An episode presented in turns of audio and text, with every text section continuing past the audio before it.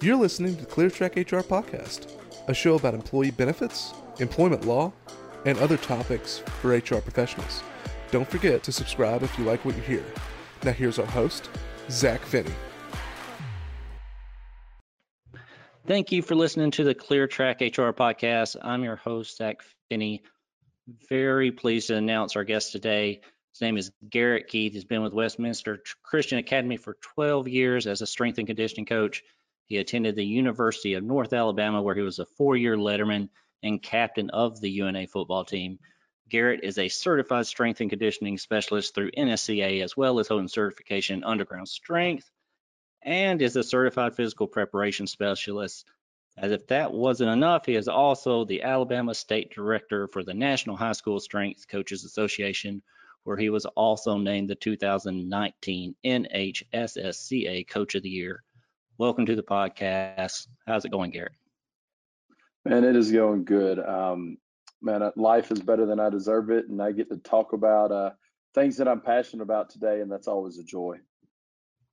And then just full disclosure to our audience. So Garrett was referred to me before as being a good podcast guest, and they didn't give me the name of this person at first. And then when I saw it, I said, I actually know this guy. We went to UNA together. We were in the same fraternity, so we've known each other for, gosh, been, I guess, 20 years now, Garrett. So I know you got my list that I gave you of things you're not allowed to talk about as far as our college days. You did get that, right? I did get that, and I expect you to uphold your end of the bargain as well. I do. I have the list, and I promise I won't. If our audience in the middle of the audio just hears a blank silence, that's because we probably had to black something out that was on the list, but we're going to try to forget about those times because they were fun, but they are behind us. And so what have you been up to these days? Tell our audience a little bit about yourself. So like Zach already mentioned, I've been coaching at Westminster for 12 years. Previously, I was at American Christian Academy in Tuscaloosa for 5 years, so I've been coaching for 17 years in Christian education, and the majority of that, the first 13 years of that, I was a football coach as well. And over the past 3 to 4 years, I've been able to step away from football and focus more of my energy on the whole of our student body. Now, ever since I've been at Westminster, I've been coaching all of our students. But during the fall, I wasn't able to do as much as I wanted to because of the time that football demanded as a position coach. So it's been a real blessing to be able to do that. I've got a wife who is an emergency room nurse. I've got two young children, a 9-year-old daughter and a 6-year-old son. And as of today, our family grew. We got a dog for the first time in our marriage, which actually today is my wedding anniversary, 15 years oh, wow. today. Things have been going well.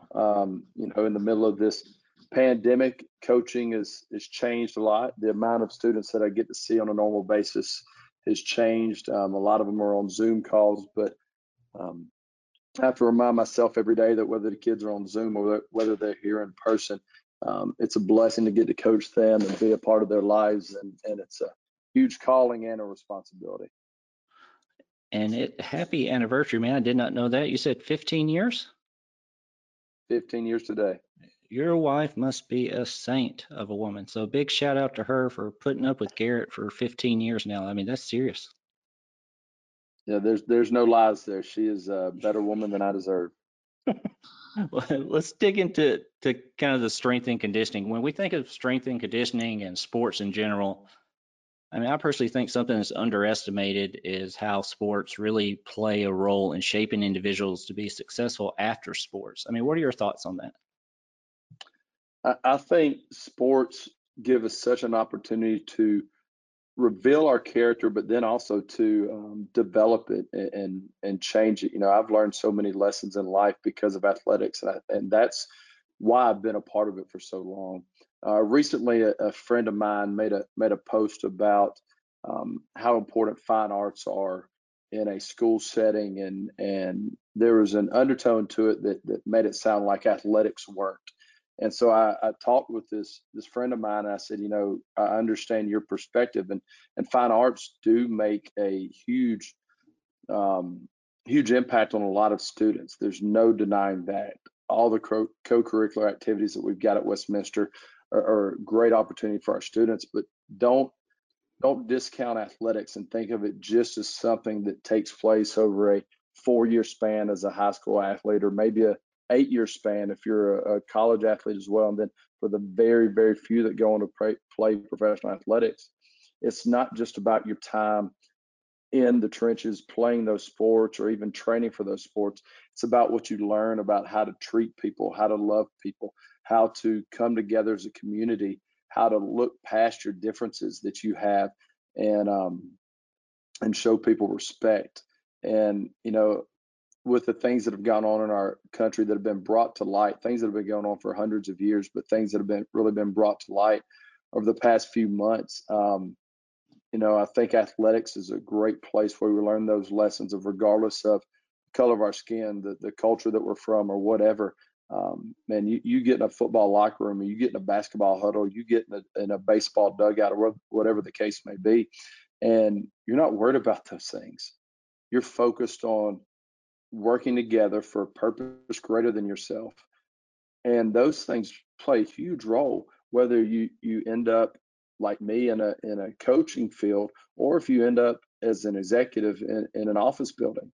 You know, if it's just about you, your company's probably not going to be successful. But if you've learned how to get a team to work together, you've learned how to fight through differences and fight through conflict and come out the other side better, then your company's going to be better. You know, I talked to our kids. We use a book written by John Gordon called The Hard Hat. It's 21 lessons on how to be a great teammate. And when we go through that in our character curriculum, I tell them, you know, that a lot of this talks about being a great teammate, different sports, you know, examples. But the thing that I want you to understand as a student is a team is not just a sports team in this instance, what we're talking about. As a school, we're a team. Everybody that puts that W on their shirt, that puts that, man, that W on their shorts or whatever, man, they're, as a part of Westminster, we're one big team from K-3 through 12th grade, from the head of school to the janitorial staff. It doesn't matter. We're part of a team. Your family's a team. You know, I like to tell my own children, hey, we're Team Keith. And my children will tell you, Keiths don't quit. It's, man, we're not going to do that. We're not about that. You know, our team's got certain values that we've got to live by. And I love, you know, I ask my students sometimes, what are some other examples of teams? And I'll say, our church, it's a team. I feel like you're exactly right. Everybody's got a job to do, and we've got to do our job and love each other while we're doing it. And so I think those are some of the things that are life lessons that continue on after athletics. And it's those things that I harp on to our kids, because no matter how strong, no matter how fast I can get a kid, no matter how athletic they are, eventually all those skills and tools are going to diminish. And what tools have I given them to be the best man or woman they can be, to be the best father or husband, the best wife, the best mother? What tools have I given them to be is what's going to last the longest. And it's those and the relationships that I get to build through this calling that I really love. And then you mentioned values. I spoke to some of your players, and they had mentioned your core values when it comes to strength and conditioning. Can you expand on that a little bit? Yeah, so in our character curriculum, the first thing that I go through every year is our core values. And these aren't this isn't the philosophy of strength and conditioning. It's not, you know, talking about multi-joint ground-based movements, or, you know, the different phases of hypertrophy and speed and power and strength development. Our core values for us is, when I go through it, I explain first off what the word core and what the word values means. And when we talk about core from the body's perspective, its main job isn't to flex and do sit-ups. Its main job is to provide stability for our body while our body's in motion. So whether we're running, jumping, doing a deadlift, doing a squat, our core is there to provide stability. Because if it doesn't, we're not going to be able to complete that squat. We're not going to be fast. We're not going to be able to jump high. That's why people who teach core exercises that are applicable to athletics, the majority of them, they're doing things like low planks, they're doing side planks, or dead bugs, different core exercises that create stability. And then we'll explain what values mean, that the word value means what something's worth. And so we'll go through talking about that everybody has a different set of values, and it's not, or that everybody values things differently. It's not just monetarily, it could be what something is valuable to you emotionally. We all see those things differently. So we talk about our core values being the things that create stability for us emotionally and spiritually while life is in motion. And so we'll go through and I'll explain to them that, hey, life is going to be good and there's going to be bad times in life. And if you don't have something that's going to bring you back to your homeostasis, it's not going to, if you don't have something that's going to create stability for your life, you're going to make reactions based on emotions instead of decisions that are based on values. And the majority of the time when we make reactions that are based on emotions, we have to live with some consequences that we're not happy about, whether it's getting cut off in traffic and reacting emotionally and yelling and giving them some sign language or whatever that may be. We got to live with the consequences of that. Man, if my daughter's in the back seat and she sees me act like that, I got to deal with the consequences of she thinks that's okay. But if I make a decision based on values, and I say, man, I have no idea what that person is going through. If I show empathy towards that person and just go, no big deal. And my daughter sees that as how I react. And so I get to live with the consequence of that, which is a good thing. And so our core values are God-centered, consistent, accountable, respectful, and efficient. And so we'll spend a week going through, and when I say a week, we'll spend one session per week going through what each one of those core values means for me as a coach and for them as a student. And because I want them to know what they should expect out of me, and I want them to know what I'm going to expect out of them. And then when we finish going through those, we'll talk about the origin of that, which is actually from Matthew 22, 37 through 40, when Christ told us that the greatest commandment was to love the Lord your God, and the second greatest was to love your neighbors yourself. And that's where all of our core values is based out of. And then the next step of that is I'll go through a series of teaching them how to create their own core values. Because as much as I want them to know the core values of Westminster Strength and Conditioning, in 5 years, my core values don't matter if they didn't create their own core values, because they're going to be in a situation where they've got to make choices based off of their values. And if they don't have any values, they're going to make some pretty bad choices. So I love going through that process. And if you will, I could spend an hour talking about these, so I can delve off deep into that, or we can leave it there if you want to. And that's great, Gary. And then let's think of think about athletes. You mentioned that previously being a position coach and that sort of thing, but now you're getting to work with all the student athletes or the entire student population. When you're thinking of building an entire school population workout regimen, for example, I mean, when that's applied to an athlete, do you need to adapt the workout regimen to be based on their gender, their current athletic ability, or even the person's individual mindset, or is it just standard across the board? So we've got a progression. We've got 4 blocks: block 0, 1, block 1, block 2, block 3. And so it's kind of based on training age. So block 0 is students that are new to the school or they're new to the program, and it's their first time with me. And it's really not based off of chronological age. It's based off of their training age. And even if a student, they come in and you can tell they've got a good bit of muscle mass, they're an athlete, they're going to start off in block 0 because I want to make sure their movement patterns are correct. They may just be a genetic freak that's got a lot of muscle, but they don't move well.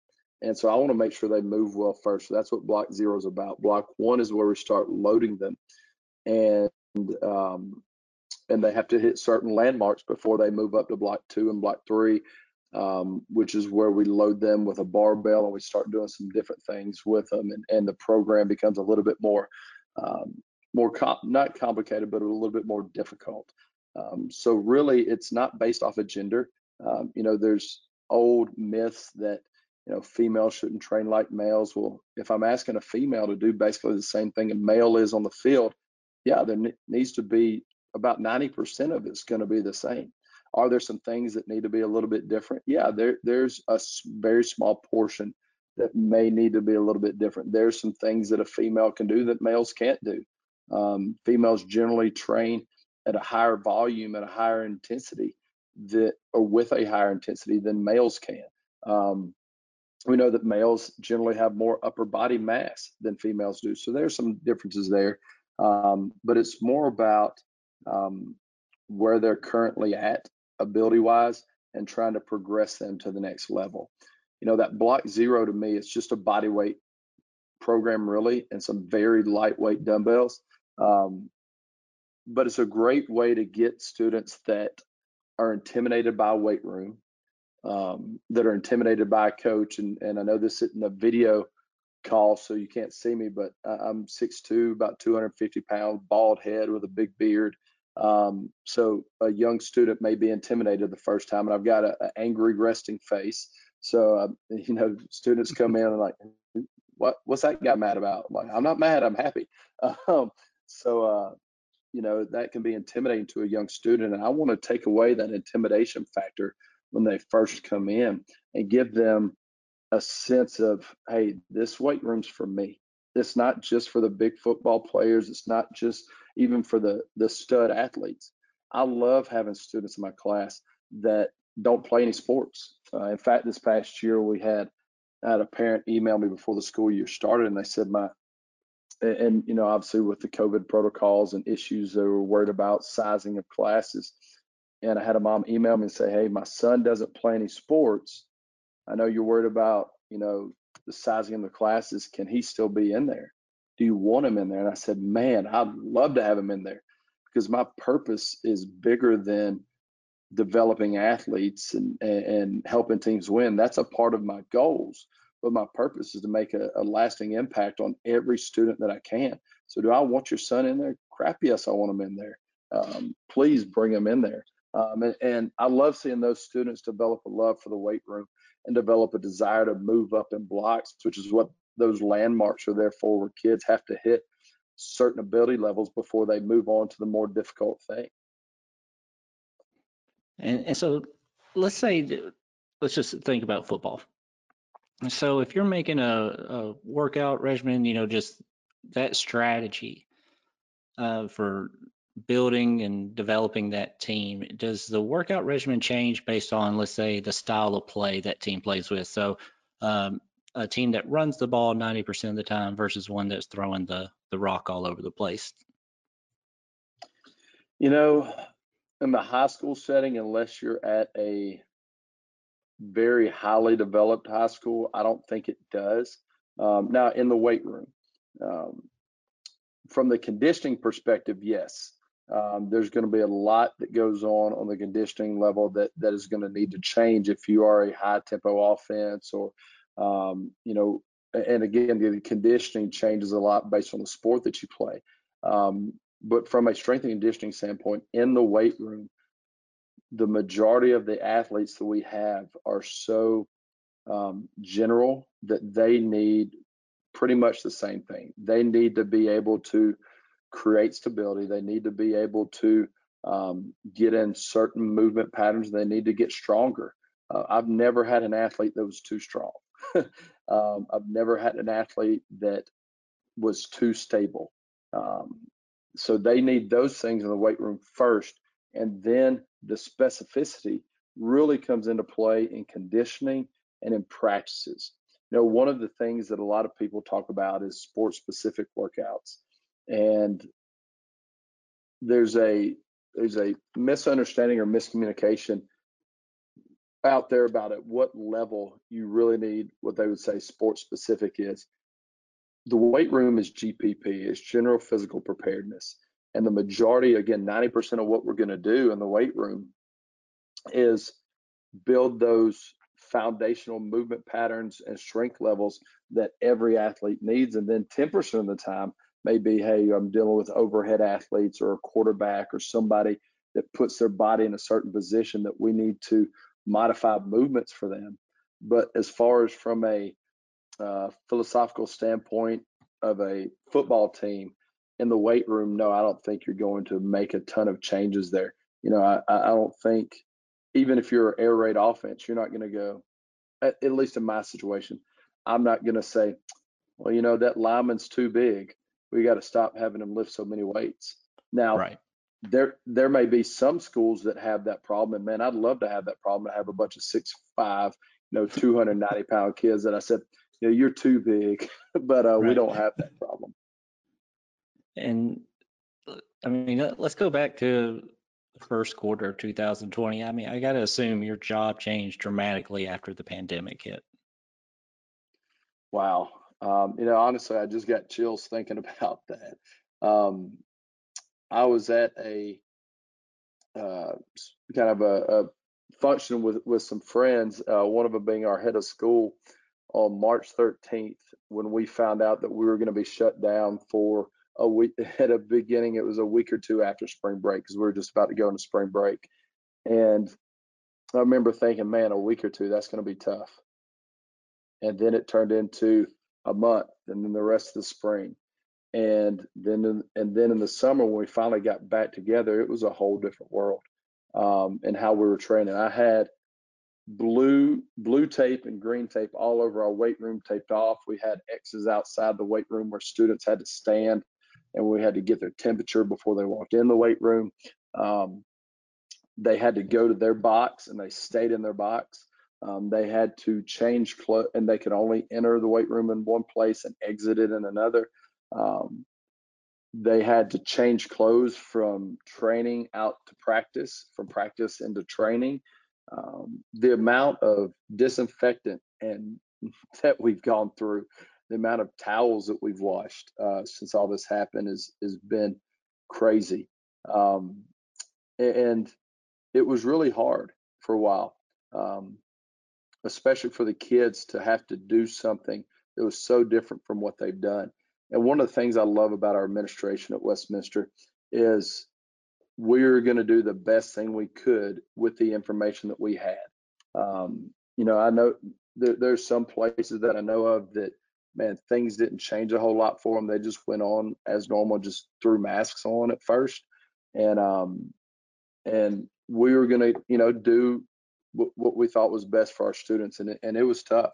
But what hasn't changed is the focus on building relationships and building young people up for what God's meant for them. And it's been, you know, vital for us as educators and as coaches to understand that no matter how frustrated we may be with the situation and not being able to coach and do some of the activities that we used to do, it's just as hard or harder for the students. So probably the biggest toll that it's taken is needing to be more intentional with seeing how our students are doing and being there for them and providing an escape for them from some craziness and providing support for them. And then, you know, this is so on a personal level. I know our team here at ClearTrack, when it hit, we had to go to transition to you know, that full remote work, and in theory, you know, I may have gained like 8 pounds since Thanksgiving. I think after Thanksgiving, I like, hey, I'm trying to lose that. But I mean, with organizations moving to that remote work, do you have any pointers on what people can do to stay mobile and healthy during the work week? Yeah, so you know, my job, I'm up moving around all the time. And when we first went to remote learning in the spring, I was sitting on my butt most of the day in front of a computer screen, talking to kids, doing all these conferences and things. And man, I felt for people that normally sit all day because my back I had some back issues just from sitting all day. And so I can imagine what, you know, the population that's on sitting all day and doing that working from home, how difficult that is. A few things that I would say, very general, because obviously everybody's got their own needs, but is create a schedule. It's so easy to, if you get off of a call, whether it be a conference call or a little bit of work, to just sift over to social media, or maybe for you to sift over to some news channel and watch or to read up on the latest political issues or whatever.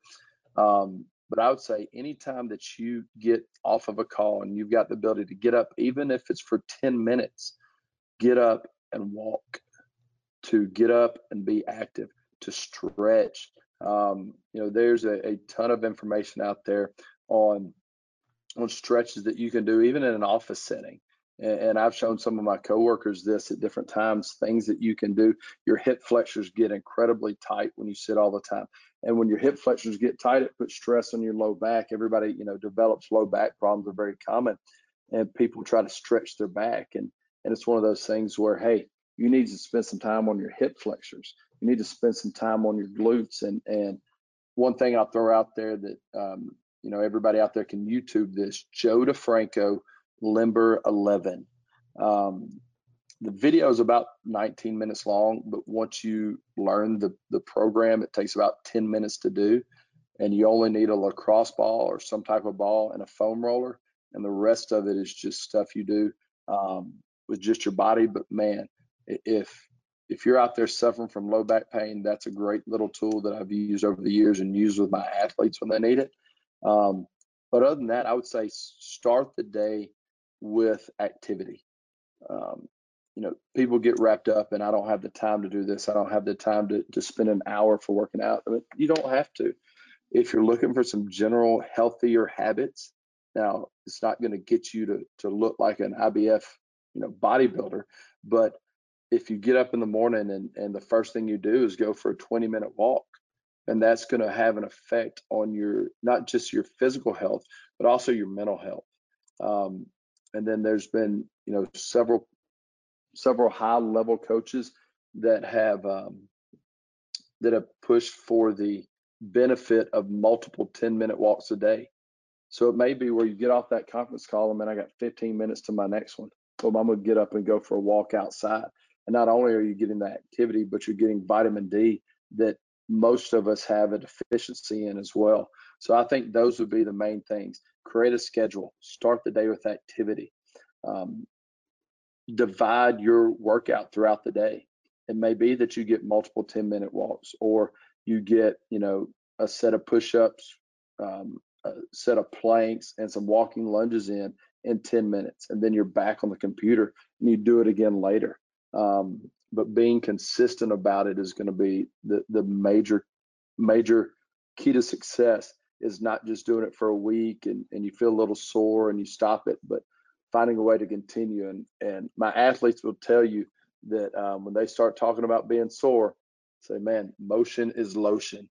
And if you're sitting still when you're sore, you're not going to stop being sore. You got to get moving. I like that. And then I did take notes during that whole answer, Garrett. So I'm starting tomorrow. Tomorrow though, I'm going to do it. There we go. And I mean, if there was any way we could move my kitchen like away during the work hours, it'd be great. It's so convenient, Garrett. I can see it from my office. I just see the fridge. Zach, you hit on what is the number one key, and I can't believe I didn't mention this. You can't out-train a bad diet. No matter how many walks you go on and how much exercise you do, man. I've been trying to do it for majority of my life, and I'm proof that you can't out-train a bad diet. So nutrition is key. And Gary, I appreciate you coming on the podcast with. I mean, you have brought a plethora of great information, but here on the podcast, we like to learn the expertise of our guests and then kind of get to know them on a more lighter note by doing some rapid random fire questions. Are you down for that? Man, I'm always down. All right, dude, let's start it up. We'll easy softball to start with. What is your favorite TV series of all time? Friends. Nice. If you could go back in time to your college days, what advice would you give yourself? Be smarter, make better decisions. I can attest to that. And then We mentioned before the show started, we were in a fraternity together. What was the best part about being in a fraternity in college? The bonding, the time together, the opportunity to meet more people and build more relationships. Life is about relationships, and the fraternity gave me an opportunity to build a lot more of them. Should we measure greatness by championships? No. In some instances, they can help to attest to greatness, but there are other ways to measure it as well. And then we'll do a thing here. I'm going to name two things. You tell me what's better, which is better, just whatever you prefer on this, all right? Okay. NFL or college football? College football. Alabama or Auburn? Alabama. Roll Tide. Amen. Offensive line or defensive line? Offensive line, man, they are selfless. They're the smartest of the whole team, right? That's your most intelligent people. That's right. Ground and pound or air raid? Ground and pound. Let's run the rock. Trevor Lawrence or Mac Jones? Mac Jones, the Joker. Okay, so if you're sitting the Jets' number 1 pick, you're not going to pick Trevor Lawrence? Now, you didn't say who was the number 1 pick. I didn't. I'm asking. If you had the number 1 pick and you're an NFL team, which one would you go with? I'm picking Trevor Lawrence. Just because of the upside? Yeah, yeah. Matt Jones is a pro-style quarterback, though. I'm not trying to jinx the guy, but he reminds me of Tom Brady. I'm not a huge Tom Brady fan, but it's the same. It's just very fast decisions. And because he makes it look so easy, I think it's underestimated how good this kid is. I mean, the balls he's throwing, especially deep balls, I mean, over 35 yards is ridiculous. Yeah, and people, talk about the tools he's got, and he's got amazing tools, but he also has to be able to put the rock out there so they don't have to adjust to it. They can just catch it on the fly. Absolutely. Bird or Magic? Man, first instinct, I said Bird. I mean, yeah, I would like a player that could make a jump shot, so I'm with you. Barry Sanders or Emmitt Smith? Oh, man, I grew up loving Emmitt Smith, but if we're going with the best, it's Barry. I mean, how many yards is Barry getting if he got to run behind that offensive line that Emmitt got instead of being – he's going to have every yard. Every yard, exactly. Jordan or LeBron? Jordan. Get your mind right. First of all, my child's name is MJ. You don't have to tell me to get my mind right on Jordan, but I would have ended the podcast right then if you said LeBron. Kobe or LeBron? Your respect to Kobe, and I do love LeBron. Don't let me come off like a Lebron hater. I do love LeBron. You are amazing athlete. LeBron hater. I mean, best passer that ever played. Basketball or football?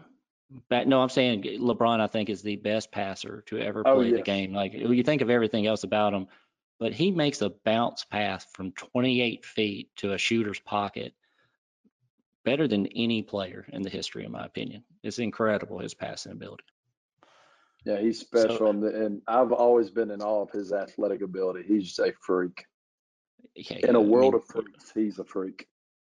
I mean, what would he look like at a tight end position? I mean, what are you going to do with that? He'd be an all-pro Hall of Famer.